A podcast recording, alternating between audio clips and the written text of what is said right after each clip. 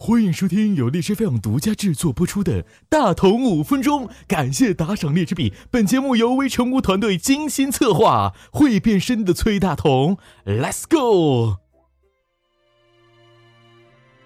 二零一六年九月十六日十八时二十一分，一位年轻的明星逝世，不得不感慨生命的脆弱。一个原本非常优秀的明星就此损落。本次节目除了对乔任梁这位上海四少予以追悼外，我们也会从更加客观的方面去分析，为什么乔任梁逝世后短短一夜间红遍了大江南北的现象。特此声明，节目所述内容没有任何不尊重乔任梁的想法。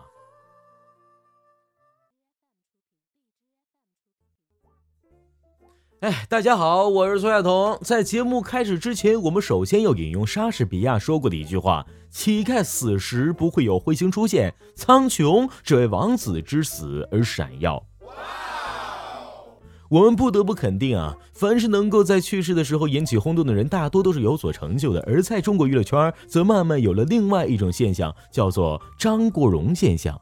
对于哥哥的成就，大同的佩服就宛若江河之水天上流，撞了南墙不回头；飞流直下三千尺，撞了南墙不回头；酒作一杯接一杯啊，撞了南墙不回头。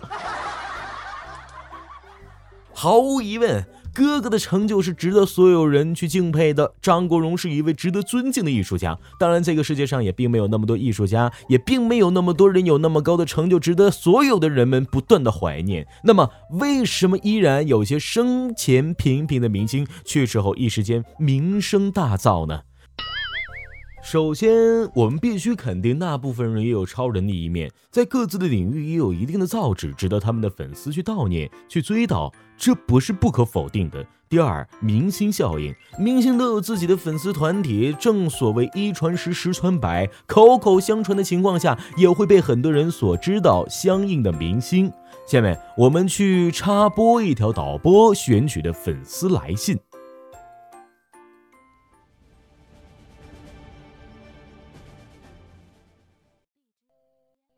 亲爱的大头，你好，我是你最最最忠实的粉丝。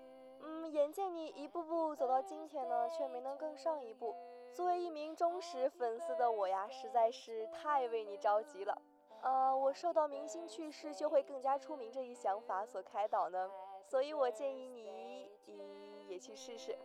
哎哎哎哎，停停停停，导播导播，什么呀？这是什么玩意儿？这是不录了啊！我不录了。啊，好了，从此以后我们节目就没有什么微尘污制作了。导播去世了，也衷心的希望他能够一炮而红。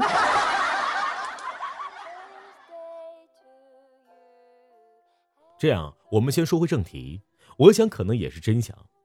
这个世界上，除了大多数的正义以外，还有那么一小部分的阴暗、抱有恶意的负面媒体。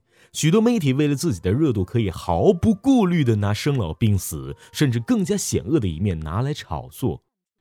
曾经那些过街老鼠、人人喊打的负面媒体，披上了伪善的恶意。俗话有“死者为大”，不管有多少人想要悼念去世的人，但我们更应该尊重他们家属的想法。是否愿意抛头露面？是否愿意让死者为万人瞩目？然而，那些披着伪善的却抱有恶意的媒体，为了博导更多的眼球热度，他们却可以不管不顾的去报道某某某去世，他们却可以不管家属的想法，想尽一切办法成为追悼会的直播媒体、转播媒体，甚至可以恶意虚构死者生前的事儿来博得更多的眼球和热度。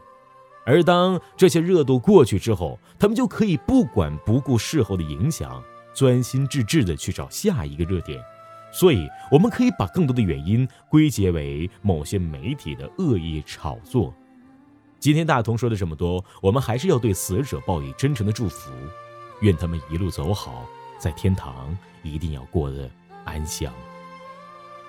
好了，今天的大同五分钟就到这里了。我说你听，这才。